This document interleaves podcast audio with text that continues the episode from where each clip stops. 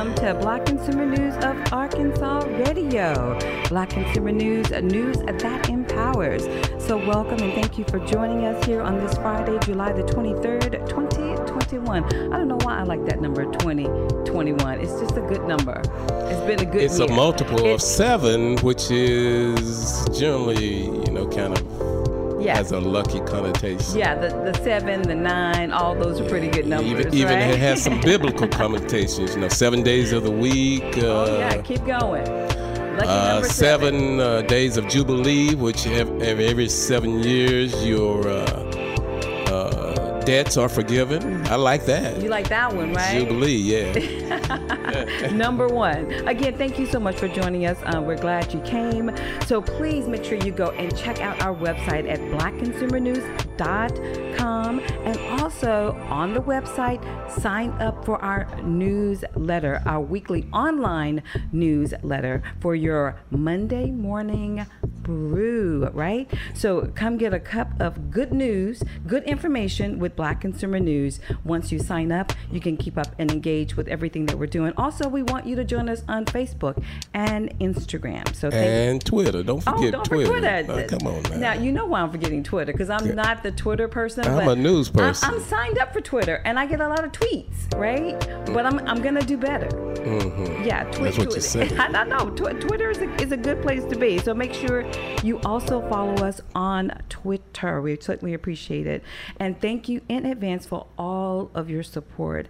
Uh, we've got a great show in store for you. I am your host, Angel Burt. BCN's Chief Creative Officer and co-producer of this show. I also want to introduce our co-host and BCN's publisher and super executive director, Wesley Brown. Good morning, Wesley. Good morning.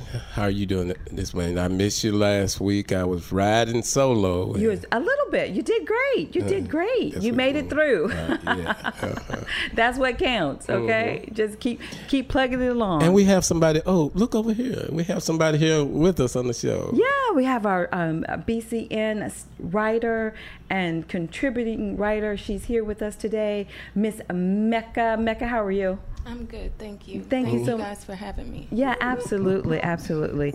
Um, we are happy to have you here with us. So make sure you chime in and enjoy and join our conversation Yes, ma'am. wherever you feel like you can fit in. Get in where you fit in, Miss Mecca. Okay. Mecca's doing an amazing job in, Yeah, in she's writing done- stories she's for done some great stories. She's- absolutely. Covering our uh, historically black colleges and universities. She's done some great stories over the past week about uh, community gardens, uh, about Philander Smith uh, events, Arkansas Baptist. uh, Yes. and uh, and she's doing other stories uh, for us. So uh, uh, Becca is uh, a recent graduate Newly of, graduate. of where where you of A Little Rock. and what what did you study there? I studied mass communication with the emphasis in journalism there, and I just graduated this May 2021. So she's been helping out uh, Black Consumer News. Yeah, we Doing- just swooped her up, yeah, right? just- She's doing a great job. Yeah, and she's just spreading her wings and she's doing a fabulous job. So make sure you go on and, and follow us and, and check out Mecca Stories. She's doing a fantastic job. And we want to make sure that we support our young people all the time. And so, yeah, we appreciate you and we're very proud of you, Mecca. And thank you for being a part of the BCN team. It's an honor. Thank you guys for inviting me here. Definitely. Hey, I also want to introduce our special guest, which is Stacy McAdoo. She is um, uh, Teachers Plus. Actually, is a national nonprofit that empowers teachers to lead improvements in education policy and practice and they have named Stacy McAdoo state director of Teachers Plus Arkansas. Teach Teach Plus. Plus Teach Arkansas. Plus, yeah. Teacher. Well, well, hey, teach it, teachers, they all go together, right? And so um, Stacy was actually the 2019 Arkansas Teacher of, Of the year for the And- state of Arkansas. Yes, she was, and a member of um, Teach Plus inaugural Arkansas Teacher Policy Advisory Board. She she was on that as well, and she would lead the organization's policy and teacher leadership work in the state, including launching the first cohort of Teach Plus Arkansas policies. Uh, policy fel- fellows, I mean, I'm, so- I'm sorry, fellow this August. So I am so interested in what this organization is all about. When you're talking about policy, when you're talking about um, supporting teachers, education, launching for the first time. So it's a lot of exciting things going on. Stacy, are you there? I am here. How welcome, welcome, and thank you so much for being here with us. Look, before we start, start, I was trying to jump in on that 2021 um, conversation that you had earlier, Mhm. and to me, just the way Miss An- Angel sa- says um, 2021, it just sounds so smooth. It's like sounds like jazz. Mhm. yeah, that's that's Oh, coming yeah. from a poet, so we understand that. So, Yeah. uh, we, we gonna you gonna let you do a little little riff on, on Uh, a poet, 2021. a poet later on a, a, a poet on both sides, actually. So yeah, so we understand each other's language, right, Stacy? yes, ma'am. again and- hey we want to also uh, again welcome you to the, sto- the, the the show and we always start off um, stacy and mecca with our bcn headlines uh, with national and local news so please feel free both of you um, to chime right on in Mhm. does that sound good yes. Alrighty. So Arkansas is still singing, unfortunately, the Delta blues. In just the past three weeks, Arkansas has seen a spike of more than 25,000 new COVID cases and over 1,000 hospitalizations uh, per day, and um, and has seen the number of a total of about 6,000, unfortunately, deaths. According to the State Department of Health, nearly all the new cases and hospitalizations are due to the rapidly spe- spreading Delta variant that has, has made Arkansas the nation's hotspot for new COVID cases. And nearly all the deaths in Arkansas are among unvaccinated patients. The health uh, department officials, that's what they're saying. So on Sunday, Arkansas made the New York Times uh, on the front page. The article um, talked about Arkansas being one third of Arkansas remains unvaccinated. It talked about that and about the hospitalizations and how it's actually sweeping rural Arkansas.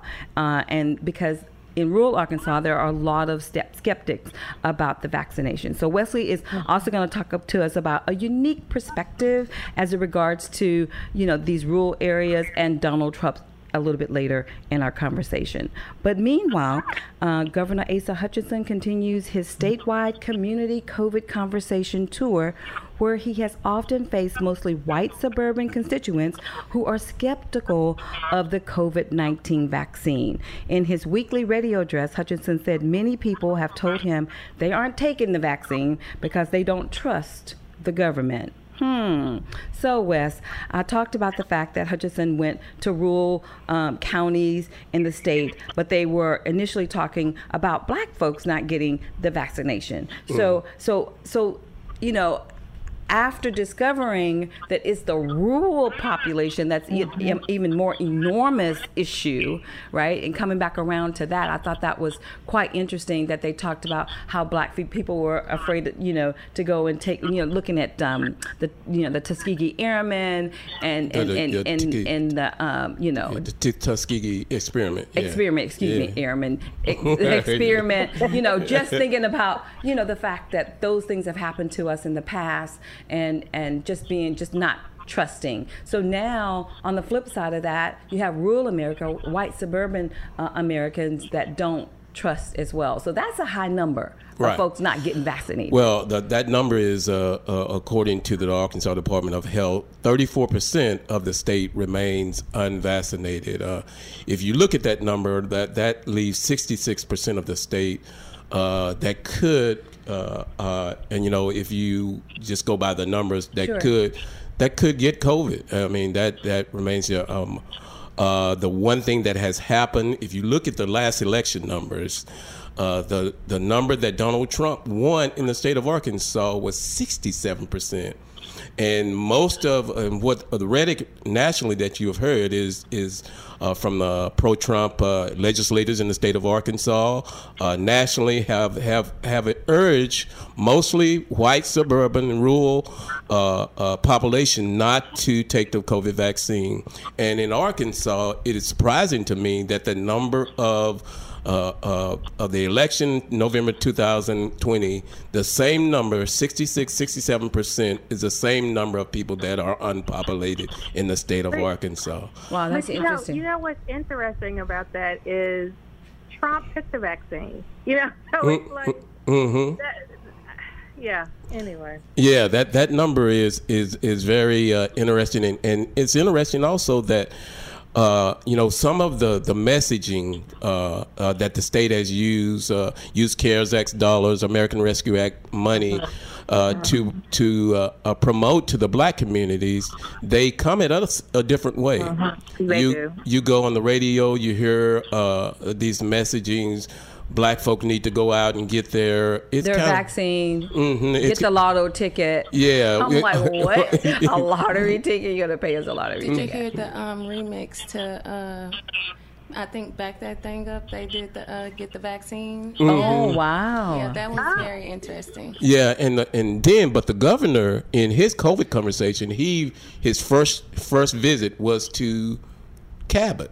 Yes. And, and and you know, Cabot represents to me is a white suburban enclave, uh, and and his visits over the first few weeks has been to those communities to talk to those people, uh, And those Batesville. conversations have gotten Northwest a little, Arkansas. have, have gotten gotten a little heated.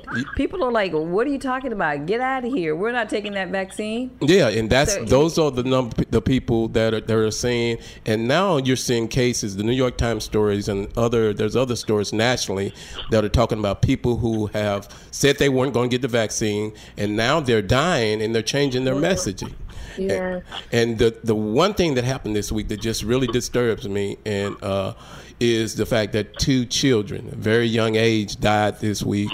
And the Arkansas legislature has passed a law during the le- legislative session that basically said that we cannot uh, uh, do a mass, go back to mass mandate. We cannot implement any type of of CDC type policies uh, to protect our population. So uh, Did, did you see the news this morning um, where they were quoting Hutchinson in regards to the, the plea from a lot of community members for the legislators to reconvene? Mm-hmm.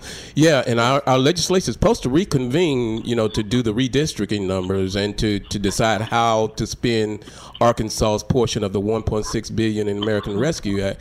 So that could be a part of the legislative session. Well, I- Oh no, no. I think so that, what, uh, what, what parents- Hutchinson was saying was that um, he has no desire for to call in another session, call them back into session, or for them to do this. And I want to quote what he said just this morning, which I found to be very, very, I don't know, um, disturbing. He- Okay. He, said that you know he's not trying to get the ban lifted. He Okay. would rather push for us to um, for people to get vaccinated. But he said, I have not had any local school leaders reach out regarding an amendment to the law prohibiting mask mandates. Mhm. So, you know, no school leaders have reached out like that. That's disturbing.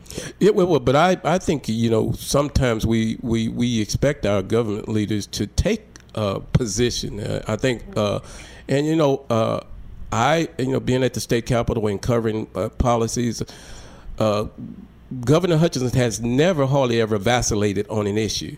Generally, he he Right. takes a side, but this issue, Right. what we're seeing now, he's just kind of uh, all in the middle of this and not Well, I mean, make, rightfully taking a so. stand. I mean, rightfully so. No one could, could have predict this, predicted Right. this. I mean, with this Delta uh, uh, variant that that's out there, and and now I think it, you know you feel like a sitting duck, but yet there's no mandates for anything at all, and it's as if that everyone's just waiting to see what happens. Yeah, well, what's going to happen is what we're seeing. I mean, you have to start with when you ask that question, what is Continues happening? to happen, yeah. What is happening? You start with what's happening today. What's happening today? We had yesterday, we had uh, 1,860 new cases.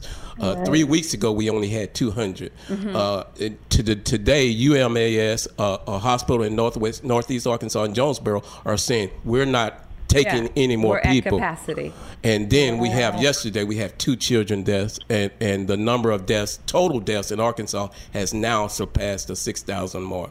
Those that's what's happening today. What's going to happen tomorrow is more of the same because you got two million people of a state that has three million people that are still not not vaccinated. Exactly. So, so Mecca, Mecca, you had something to say? Yeah, I was just gonna say uh, there's an attorney uh, that's uh, Arkansas attorney attorney that's trying to organize a lawsuit for parents to get involved to um, challenge them basically The legislature. you know challenge them not being able to mask mandate with school coming up it's very Right. scary for Right. parents and Right. it's unfortunate because like what wesley said it's starting to affect kids and that's that's that's That's that's where we should draw the line. I, I think as a state, as a people, when it comes in, and, and Stacy knows this, just working with children and, and dealing Mm-hmm. with that every day. We as a society, whether we're Republican or Democrat or Independent, whatever, we tend to draw the line when it comes to children. Yeah, personally, I had a lot of reservations about getting the vaccine, but Mm-hmm. um, to protect my child, I, I did it, and I convinced my partner to go do it to protect our child. Like it's the most important thing. Mm, exactly. Well, and, and I, I'm glad you brought that up because um, I've had a lot of conversations with parents about sending their children because everybody, eh, children under 12 don't even have a choice in this. Hmm And as a as a teacher advocate, advocate, I would be remiss if I didn't say that it's not even just about protecting the children. So hypothetically speaking, a, a vaccinated teacher could be in a classroom And spread with it. 20 to 25 Mhm. unvaccinated, unmasked children. It's not even just about that child or that that child giving it, transmitting it to another child. Right. It's about those children potentially giving it to the teacher who Absolutely. then com- brings it home to her Mhm. elementary unvaccinated children. I had a, um, and I, I won't name drop, but I had a, a, a very influential individual to tell me that she was scared for her children, and I just looked at her and I said, "Well, you know, I'm scared of your children." Mhm. So I think I think that if we think about it not just in terms of our own biological children and, and what what works best for them, but how our our decisions or lack of decisions impact a whole classroom, a whole community, a whole Exactly. state. Like it's, it's bigger than just us. hmm Well, you know, I I think COVID nineteen has affected um, this nation, uh, this country, this um, this state in so many ways that it's so unpredictable, and people Mm-hmm. really don't know that don't have any of the answers. It's and, un- and unpredicted and unprecedented. uh, You know? Definitely, definitely, and so I think that makes it a, a very uh, it's a hardship uh, on everyone because people have different opinions on both sides uh, of, of the spectrum, and but yet the cases are going up. Now you got a new Right. variant. It's just like so many things going on, and you know, unfortunately, there are some lines drawn, um, you know, down down the line on, on both sides of the spectrum.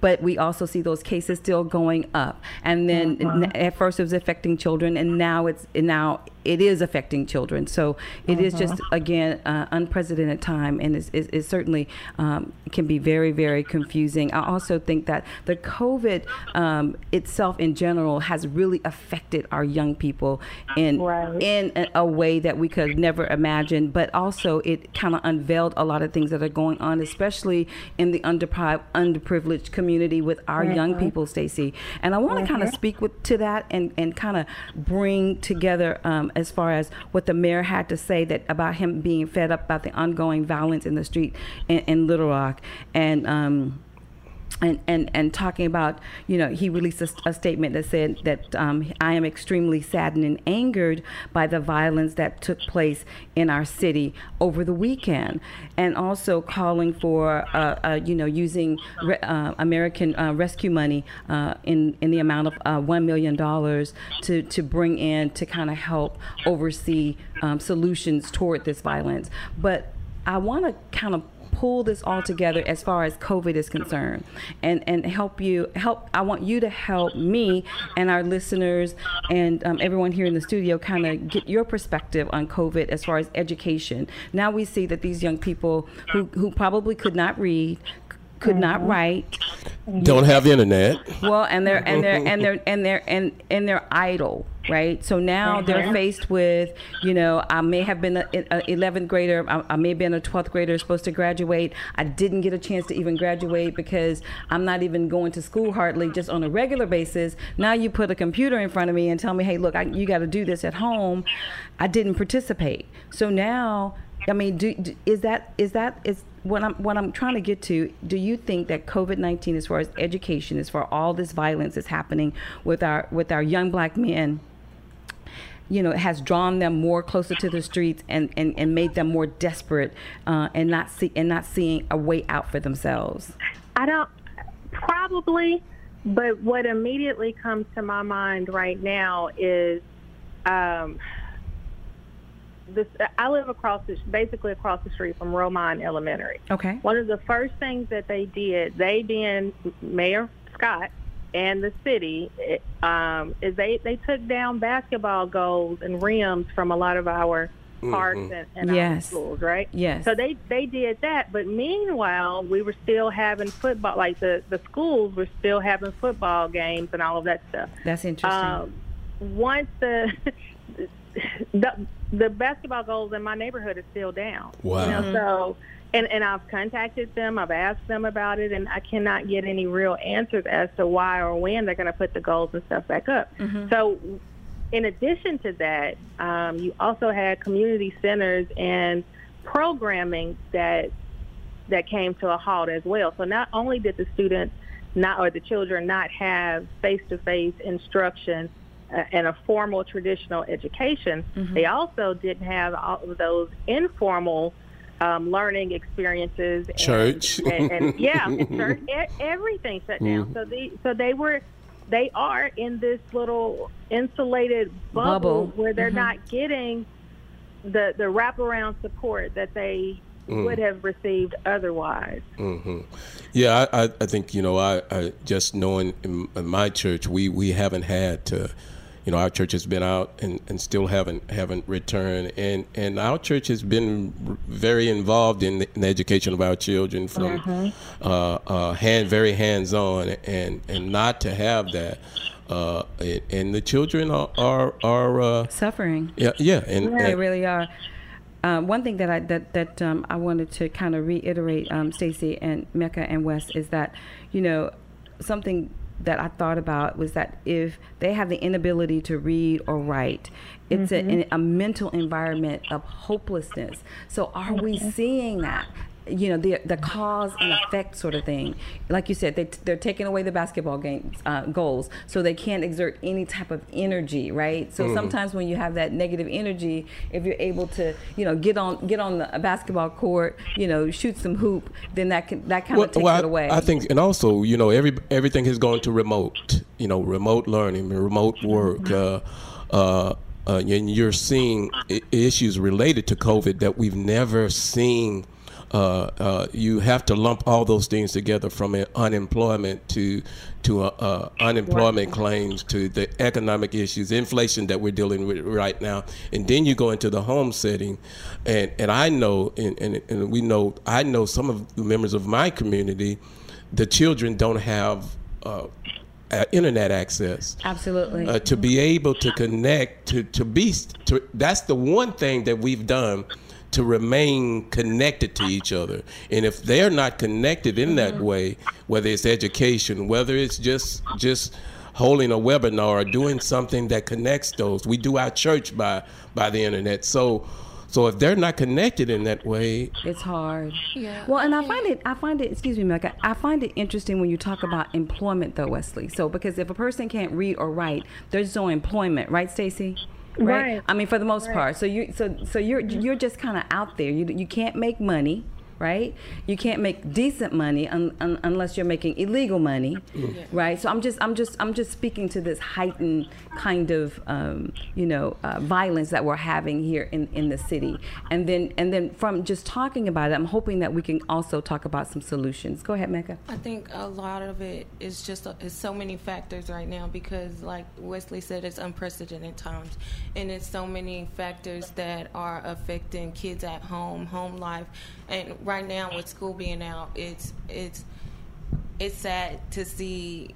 I have a lot. I have twelve nieces and nephews nephews that Okay. are all school age and they're all going through things right now. They're eager to get back to school and they don't under, understand the dangers that they're going to face when they go back to school. And I think those burdens, I, don't know how we could address them, but I think that it could definitely be contributing to the violence for the older men, um, those older high school age men and stuff. That, like you said, a lot of athletes they weren't the best at academics, so when they go home and then they don't know what they have to look forward to next year with this um, this Delta variant going rampant. Like the, they don't know what the next few months of school is going to look like. Well, I'm gonna I'm gonna point to two dates that are going to happen in the next. So uh, the June 30th Okay. was the date that that uh, Arkansas was one of the few states that ended the unemployment benefits, the extra 300 uh, dollars per week benefit. On July 31st, the federal eviction ban will Yeah, end. for renters. Right. Uh, uh, nationally, uh, uh, the number there's there's over 700 people, 7.5 million people, uh, families, not individuals, but families. And when you multiply that, it's kind of like the Bible connection. When the Bible said 6,000 people, it was men, but it also included men, men, women, and children. So when you look at that number, that number is people that are three months behind in rent. And when July 31st happened, the next day, August 1st, the landlords are going to come calling. Right. And we're going to have an economic situation that that that that is is going to be very impactful, especially in our communities. Uh, uh, and also, you go add that on to currently inflation is uh, almost at five percent. Uh, the Federal uh, Reserve's target for inflation is two percent annually. We're at five percent right now, so that's more than double in terms of everything that you paying that you put in your shopping basket, everything that you buy on the internet, every car, every home that is probably forty to fifty percent higher than you Oh, were yeah. paying a year Yes, ago. Yes. Uh, In That- that- addition Call inflation. Those, in addition to those unemployment benefits uh, ending, uh, Governor Asa Hutchinson he cut off the additional uh, food supplements that they were getting Right. as well, which is And- it's just like he has no. Um, no, I, I, Empathy is the word. Yeah, does not care how it's affecting Out of the touch. underprivileged communities. Go ahead, go ahead, Stacey. Well, I was going to say I'm I'm really glad that you brought up the unemployment and the and the economic issues and dilemmas that we're facing because as a as a teacher, as a mother, oftentimes it all you have to do is just kind of look at what's happening in society, what's happening um, time wise as to the increases in our crime. Like Mhm. they all it always goes up in the summertime when the kids are out of school when they have more time on their hands. We have essentially been on summer break since March of 2020, right? So Sure. I think it makes sense that, that that there are more opportunities for crime, which most of the crimes are either crimes of opportunity that we tend to commit, Mm. crimes of opportunity, or crimes of finance, like economic. And Yeah, if, if, definitely. if babies are are having, or they're two and three months behind, or their parents are two and three months behind on, on their rent, if food is in, food prices are increasing, if unemployment rates are going up, then all of those things contribute to it. And bringing it back to Ms. Burt, when you were talking about the children not being able to read and and them not getting their their services, like you have kids that were dyslexic or that were in special that Yes. special education that were getting um, skills Mhm. therapy and, and, and all of that. Though all of that stopped for those babies. Mm-hmm. Yeah, and that and that and like you said, all of those factors, uh, uh, from economic to educational to institutional, or whatever it is, uh, Strong factors. uh, everything factors in, and and but but a lot of times we we can discuss those things, but but when that first from that home, and I see this as, as a, a it, it, from our, our church, when people come to us for assistance, you see all they are are are, are thinking about is, you know, for for most people, having a roof over their head is the basic need uh, in our communities. If if I can take and shelter. yeah, if I can take care of those three things, and right now, uh, all three of those things are, are, are right on the press at risk uh, because our communities are, are dealing with these issues, and what. And we've always dealt with those issues. We've always worked around them, but COVID has magnified these things Oh my goodness. uh, 10 times over, 20 times over, and I they agree. continue to. And it was interesting. We started to see a comeback, you know, when the, when things was reopening. But now we could possibly devolve back into uh, to uh, uh, an economic situation downturn that, that was worse than the than than we saw back in April, uh, May, and June of 2022. An economic breakdown. Hey, I, I do want to talk about this uh, real quick to everyone. I'm going to ask everybody this question, right? So we've got a million dollars on the table. Stacy, Mecca, Wesley. All right. So when we talk about all of these things that that are that are uh, that we're faced with, the challenges that we that we have amongst our community, uh, if you had a million dollars, what would your, your solution be? As far as how to not not all not fix everything, but pick one thing. And what would you do with that million dollars? Don't everybody go at one time. Oh Mecca, my go ahead. That's a hard question. Mm, well, you do- well you you can't you can't start speaking and not answer it now. Yeah, that's a hard Yeah. question though because uh, Yeah, uh, Just pick one. Just pick one. one, um, uh, give me one issue that we're addressing now. No, you you got to come up with an answer, baby. Okay, Come we on have to say one thing that we're addressing is um, let's see, we need more. Uh, we we were homes. You know the the um, you know the renters. People have been renting, and it's coming at the end of the at the end of July. That of needs uh, to be July. extended for sure. The um the eviction. But you got a you got a million dollars. What would you do with it? what am I gonna do with it? I don't know. I'm gonna um. I'm gonna use.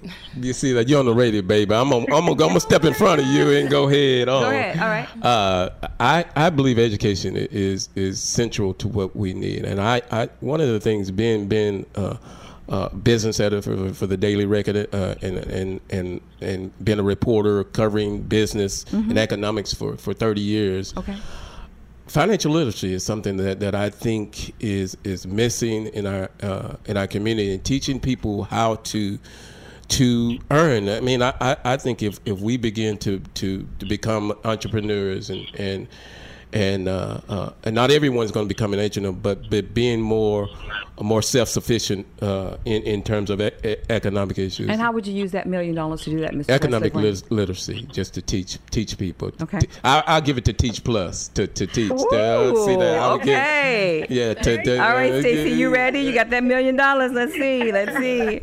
Well, and, and I wasn't even going to go teach plus wise. I, I immediately went to our conversation about the youth and and them getting out here and doing all of this violence and all of this stuff. And I think the fundamental reason that a lot of people commit crimes and do all of those things is because they haven't figured out how to monetize their talent. So what I, Exactly. what I would do is I would put money into helping to train young people, give them a trade, give, teach them a skill. Taking my answer. Fi- find out whatever their skills are so that they can become an entrepreneur, work for themselves, and be able to support themselves. My one, my one million dollars was well That spent.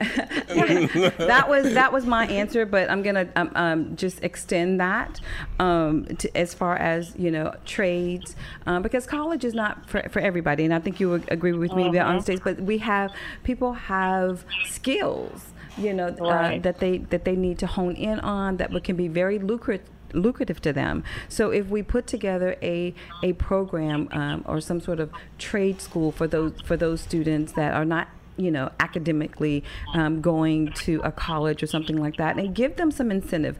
Finish this this um, program get your plumber's license get your electrician's license and we will give you $10000 to start your business right? I mean give them sort of some sort of incentive as well. And then make and then and then base that on some sort of criteria. But because here's the thing you know if you can't pay for where you live right. right?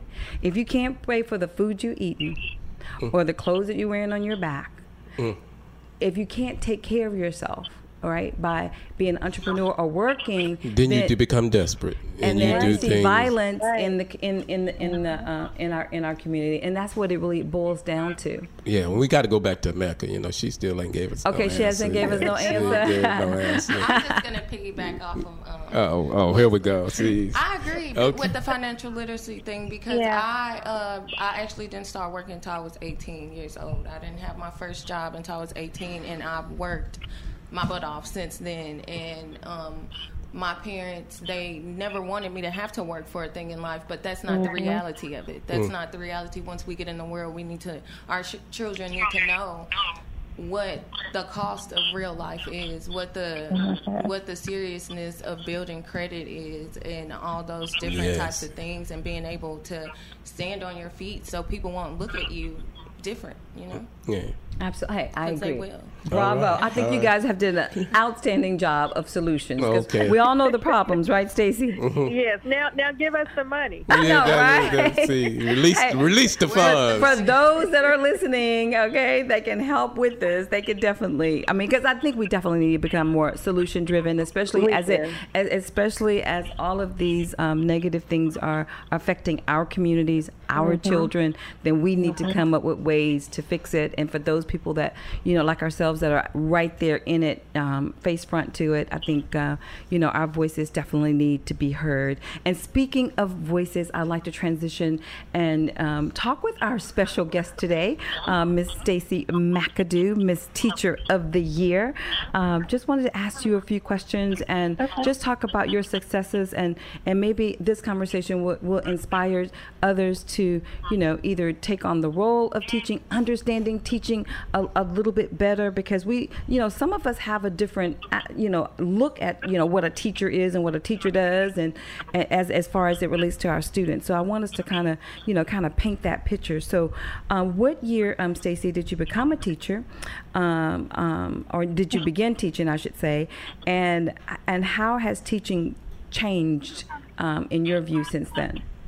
Okay, so I honestly became a teacher. The earliest that I remember is probably around six years old. I used to play school in my bedroom, and my brother would be my only live pupil. um, and I love it. And it, it continued. So by the time he he's four years younger than me, by the time he made it to school, school didn't come as easy to him as it did for me. So I often found myself re reteaching material to him in ways that I thought that he would be able to understand it. I've always loved language. I've always loved music. He was a hands-on person, so I would do a lot of things that I, I didn't understand the a- academic terminology for what I was doing, but you know, I was I was teaching to him. I was teaching holistically and in an Afrocentric way, but I didn't know any of that stuff. Beautiful. So fast forward, um, and I don't want to go into all of the details, but my, he probably had a learning disability that we didn't recognize or know. Mm-hmm. He was later, um, when he got ready to go to college, he was diagnosed with manic depressive, manic depression, bipolar, but he was also diagnosed with um, psychotic episodes, right? So he literally had a, a mental breakdown in the vehicle on the way to school, on the way to college, like the weekend he was spo- supposed to check into his dorm. So that that moment, that thing is what really um, changed the whole trajectory of my life. Prior to that, I knew I was a teacher. I knew that's what I loved, but I wanted to, you know, I wanted to, I wanted to make money. So Mhm. um, I went to college for professional and technical writing, and I was like, yeah, um, that's not for me. But when he died, his death made me appreciate life, and I was like, okay, I really have to do what I'm put here on earth to do. So I cut my hair off, quit my job, uh, went into a master's program, and went into the classroom. And what has happened since then is I've probably physically actually had about maybe 3,000 or so te- students that I have actually taught, but I've impacted a lot more because of my poetry and the club sponsoring and all of that. Sure. But what what his what my experience with him did was it made me become a, a much more compassionate person. It made me more aware. It made me um, slow down and tune in to people so that I could figure out what they need, and it made me teach and think really differently. So I've always advocated for the the most marginalized, the ones that we don't tradi- traditionally think about. Which I forgot your second question, but that that's how when Well, well, I'm, second question. I'm gonna How- I'm, I'm gonna come in here and ask, ask a question too. Uh, uh, uh, one of the things that, that I've heard from others, and, and uh, uh, Victoria Mays, who's also part of BCN, had, we had a conversation, and, and I, I want to read the quote that Roberto Rodriguez said about you. Stacy's an outstanding leader who brings a deep commitment to elevating and empowering teachers to make change on behalf of Arkansas students. She understands the critical issues that impact equity and student success and how to work with educators to improve opportunities and outcome for all learners. What I see in that in that is is leadership. Uh, where where and and your understanding that it, it takes leadership to even impact uh, even if you have mm-hmm. skills, even if you can, if you're a good teacher and you do all these things in the classroom, tell me tell me about your philosophy on leadership and and how that has impacted you. Obviously, your brother's uh, uh, uh death impacted you uh, mm-hmm. Uh, in in many ways, but where did that that focus on leadership come from? I, I think part of that is um, I've always believed that the answers are, are within us, and I also think that they're around us. I don't think that we necessarily have to go outside of, of Arkansas, outside of our community to find the solutions to the things that we need.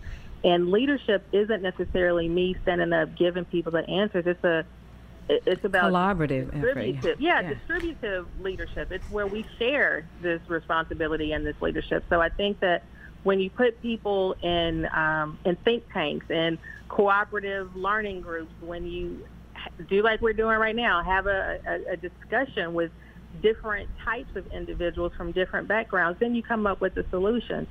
Um, in terms of like my leadership and my work and, and the connection with Craig, so because of all of that and because of my personal background, it just made me just more aware of the students that we typically overlook, don't think about those quiet kids who are in the middle, who, you know, are, are the bubble kids who we don't spend a whole lot of time on. So those have been the kids that I have personally advocated for.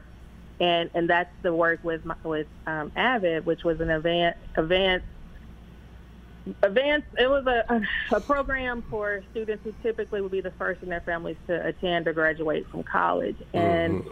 and the whole premise behind that was acceleration and not remediation. So, mm-hmm. you know, you, you, you challenge these students. And I would often have to challenge the teachers because a lot of them didn't think that our baby, they didn't, they were unable to recognize the brilliance in our babies because it doesn't necessarily look like what the standard textbook definition mm-hmm. of brilliance is. So I, I always had to to fight and advocate for our children um, so that people could see them holistically and, and value their differences and their their brilliance. You mentioned dyslexic, in, in mm-hmm. uh, uh, that's one of the things that I've, I've you know, I've, I've had someone that that that I, I used to date, and and she was brilliant. Mm-hmm. But the world thought that she, because right. she couldn't read the same way you and I read, or mm-hmm. that she was dumb, And mm-hmm. uh, uh, so, and and I think, like you said, if we don't find what makes that child right. brilliant, every child has a gift. Every child has some brilliance in them. It's up to us to find it. Mm-hmm. Well, Stacey, I also like to just to add to that. You know, in your in your new position, I think um, definitely just listening to you, as far as um, you know how the, your your passion at such an early age, and then working with your brother, mm-hmm. I can mm-hmm. just really you just painted a great picture of what mm-hmm. passion really is all about, and really living up a part of your purpose because we're all purposeful mm-hmm. and, and, mm-hmm. multifaceted, right? So mm-hmm. you're, you're living in that, and then He helped cultivate that in you, mm-hmm. and then using that also transposing that into every student that you come in contact with, mm-hmm. especially the quiet ones. And those are the mm-hmm. ones that a lot of right. time get left behind and right. that, that end up in our streets and the one that we're talking about today that that um, this violence is, is occurring right. from. And so um, so when you talk about policies and working uh, in your new position, are these are some of the things that you're thinking about as far as helping teachers understand this passion that you have as well, and then translating that into helping more students that are quiet? Yes. So there, there are three three answers to that. Um, during my year of service as the teacher of the year, my platform was using passion and poetry to close the opportunity gap. So in addition to early childhood education, um, the recruitment and retention of minority teachers. And when I say retention, I mean we have to figure out how to keep black teachers in those schools because we leave at a um, faster rate than non-black teachers. And then that last thing is um, using the arts to mm-hmm. the, the importance of the arts. So those are the three things that I am most passionate about. But what happens with this fellowship is it's not even about me. So we have 20 outstanding teachers from around the state of Arkansas, everywhere from Northwest Arkansas to the Delta to here in Central Central Little Rock, Arkansas, mm-hmm. who are coming together and they're going to lead the work based on what they feel they need in their communities to improve the education system. So once they identify their topics, then I help them narrow that down. I help provide resources and training for them to be able to go out and advocate for those policy things.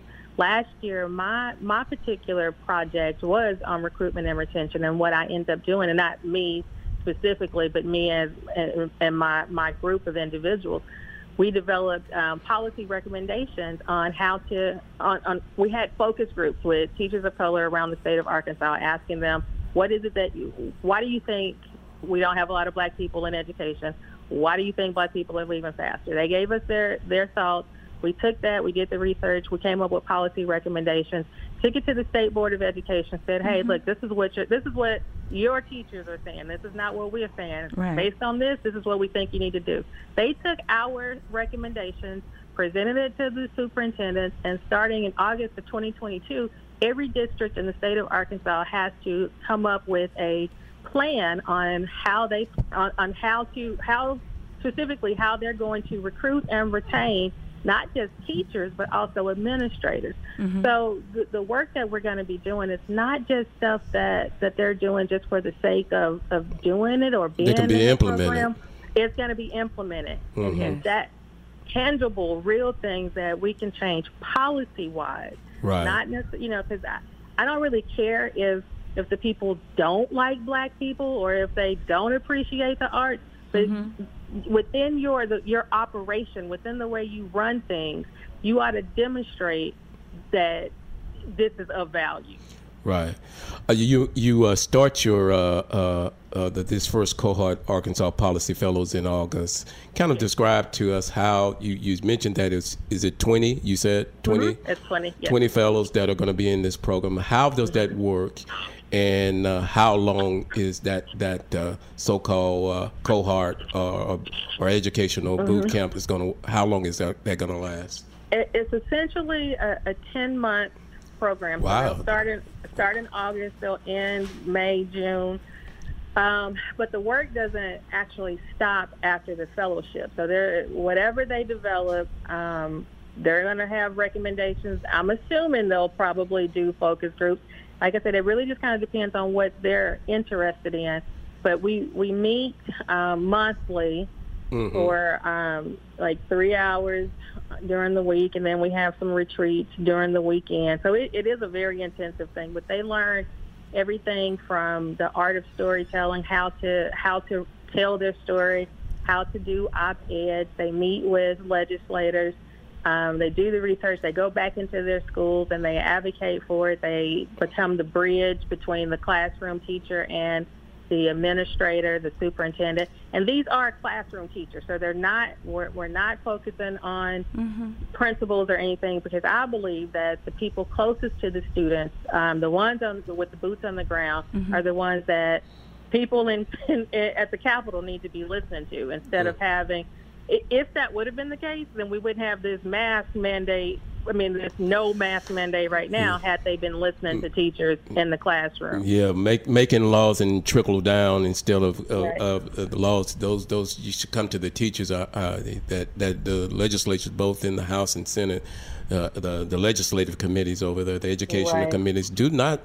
It, it, it it's interesting to me being over at the state capitol and seeing that they do not. They do not respect teachers, and it's no, uh, they they're anti. They're anti-education. Yes. You have people who are over those committees who are anti-education, and that yes. is the most amazing thing to me. And you see it also in the in the other committees, judicial committees, mm-hmm. Mm-hmm. the other committees at the legislature, where the people mm-hmm. who are, are are supposed to be that they, they, they put a, a, a, wolf over the chicken nest, you know. So. Right, right. Well, that, that certainly isn't the case for me. I've always advocated in my my mind and my heart that teachers should be paid the highest salary in the whole country, okay? Because they got our babies' brains with them and, and, and they're a big they're a big part of of molding who they are and who they become, and we can all kind of you know really really really speak to that.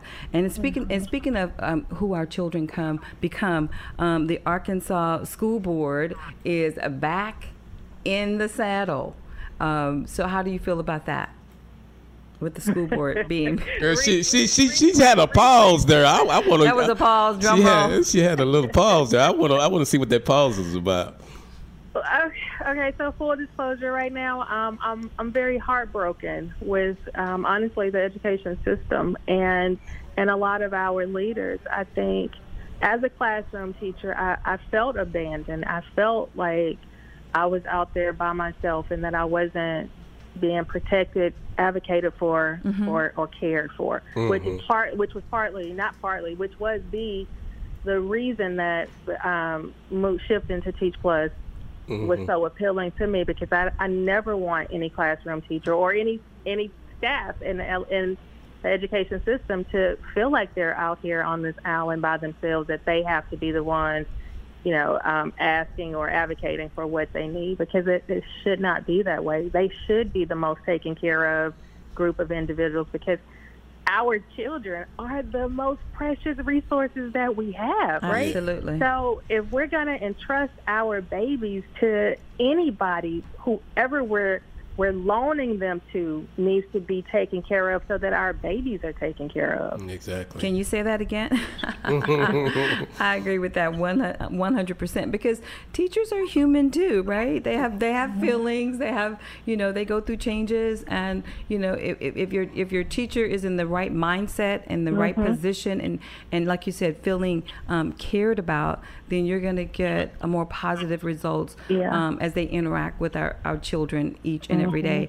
And I definitely think that it's it's it's um, uh, commendable um, that this organization has looked at putting together this this um, this initiative, uh, and definitely with you, you you spearheading it as far as coming up with solutions. Um, you know, Yeah. dissecting it all, going in the room, going on the on, on, on the board, and and let's seeing what the issues are, and seeing how we can come up with solutions Yeah. to actually one, fix them. And one, one of the other things that I'm really excited about is Yes. Like I'm building this from the ground, you know, here in yeah, having Arkansas. gi- yeah. So that- that that that gives me so much hope because I have. if you talk to my mom, she would roll her eyes and she she hates the way my car and my house looks because I I she calls me a hoarder and I am a hoarder. Mm-hmm. I'm also a hoarder of relationships. So I have in my phone people that I've worked with from 19 years ago, and I just know really amazing individuals. So I, I'm excited about having the opportunity to partner with and pull in some of the people that I have real relationships with um, to help help build this and advance this and, and share their knowledge with us. So I'm excited. So tell us a little bit more about Teach Plus and its philosophy and what it's doing, not only here in Arkansas with you, but nationally. So nationally, at, at the heart of, of, of what Teach Plus is about, it's about providing equitable um, and e- equitable education for students, and they are specifically interested in improving the lives of Black and Brown children. And they believe that the, the way to do that is by increasing um, training for teachers, by in, improving the teacher workforce, and all of these other other ways that people may not necessarily um, think about. But at the heart of it, well, it was started by a classroom teacher who, very similarly to me, um, wanted to have more influence and impact at the policy level because she felt like she wasn't being heard.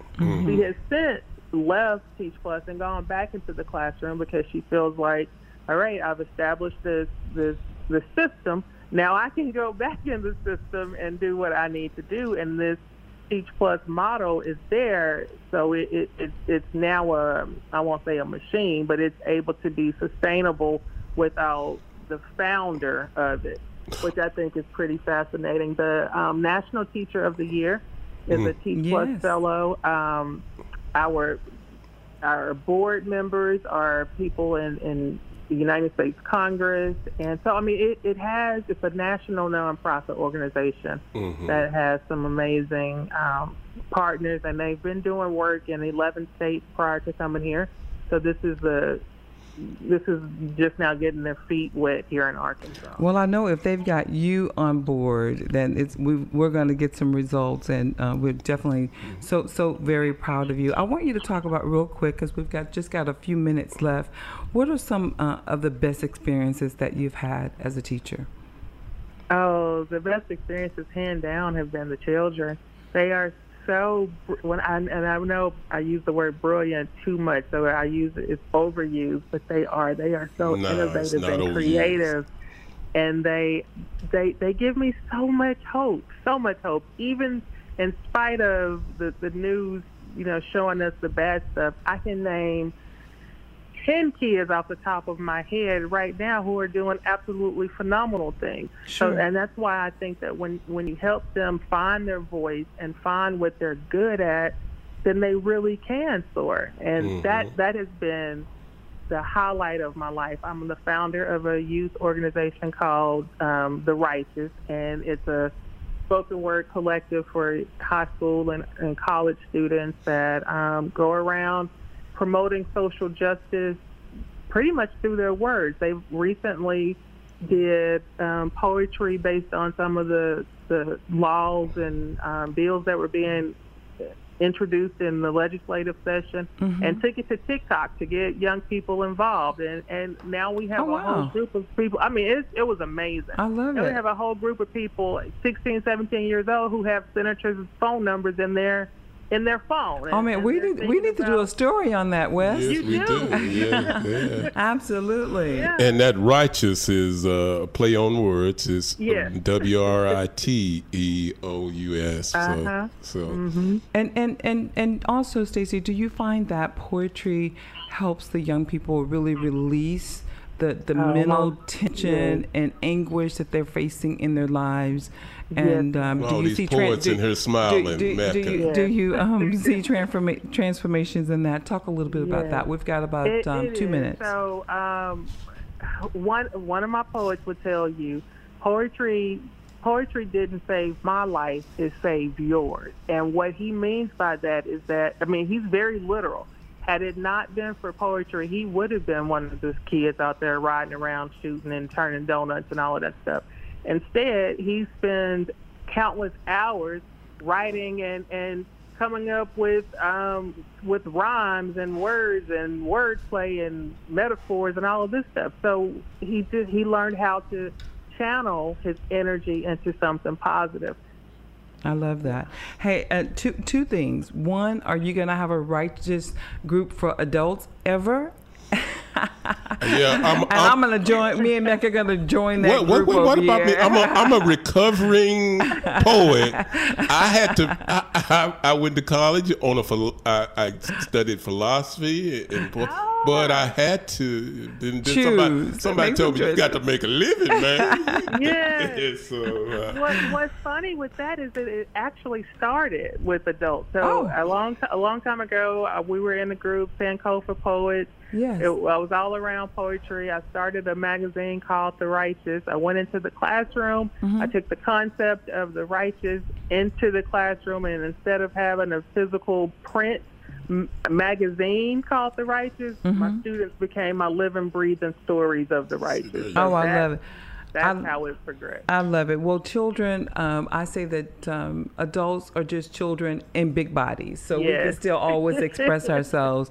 And speaking of expression, do you have a little little some something you want to uh, bless the mic with? Oh, uh, no. I can, I can give you a little excerpt just because you put me on the spot. Um, poetry is important to me because um, it's all that I, my thoughts are all that I own, and while I owe it to myself to be truthful about them, I, I owe it to my to the world to share them through. So now you got me all excited and messed up. I know, right? so- know. uh, so here, here I, I am me. This I know. My soul I feel. I am real. Oh wow. I love it. My name is Angie B on the mic, you see, rapping on down so viciously. I'm not Cheryl the Pearl. anyway. I don't have any freestyle. Oh my God. Okay. I hope this is not being to hear recorded. About the um, work that she's doing with Teach Plus, I have a lot of teachers in my family, and I'm a big teacher advocate. They've gone through a lot in the pandemic, so Okay, well, yes. Let once we get offline, let's connect, and I would love to, to connect with them and, and share any and every opportunity. because be what's, awesome. what's happening now is I'm getting um, inf- information about just lots of amazing organizations that are looking to use teachers in a lot of different ways outside of Teach Plus. So. Oh, wonderful. Hey, Stacey, uh, we want to say show. thank you so much um, for joining us here on Black Consumer News. And we Thank appreciate you. you. so much. And we look forward to all wonderful things coming from you. And uh, we want to keep up with you as well, okay? All right, thank you guys. Thank you so me. much. We appreciate you. And thank you, our listeners, Becca. for tuning in. And uh, Mecca, we want to thank you for being here with us Thank today. for the invite. Wesley will be back here uh, next Friday from 11 a.m. until 12 noon. Make sure you follow us on Instagram, Twitter, and Inst- and and Facebook. Make sure you go to blackconsumernews.com and sign up for the newsletter so you can keep up with us because we're keeping up with you. Thank you again. BCN Black Consumer News, news that empowers.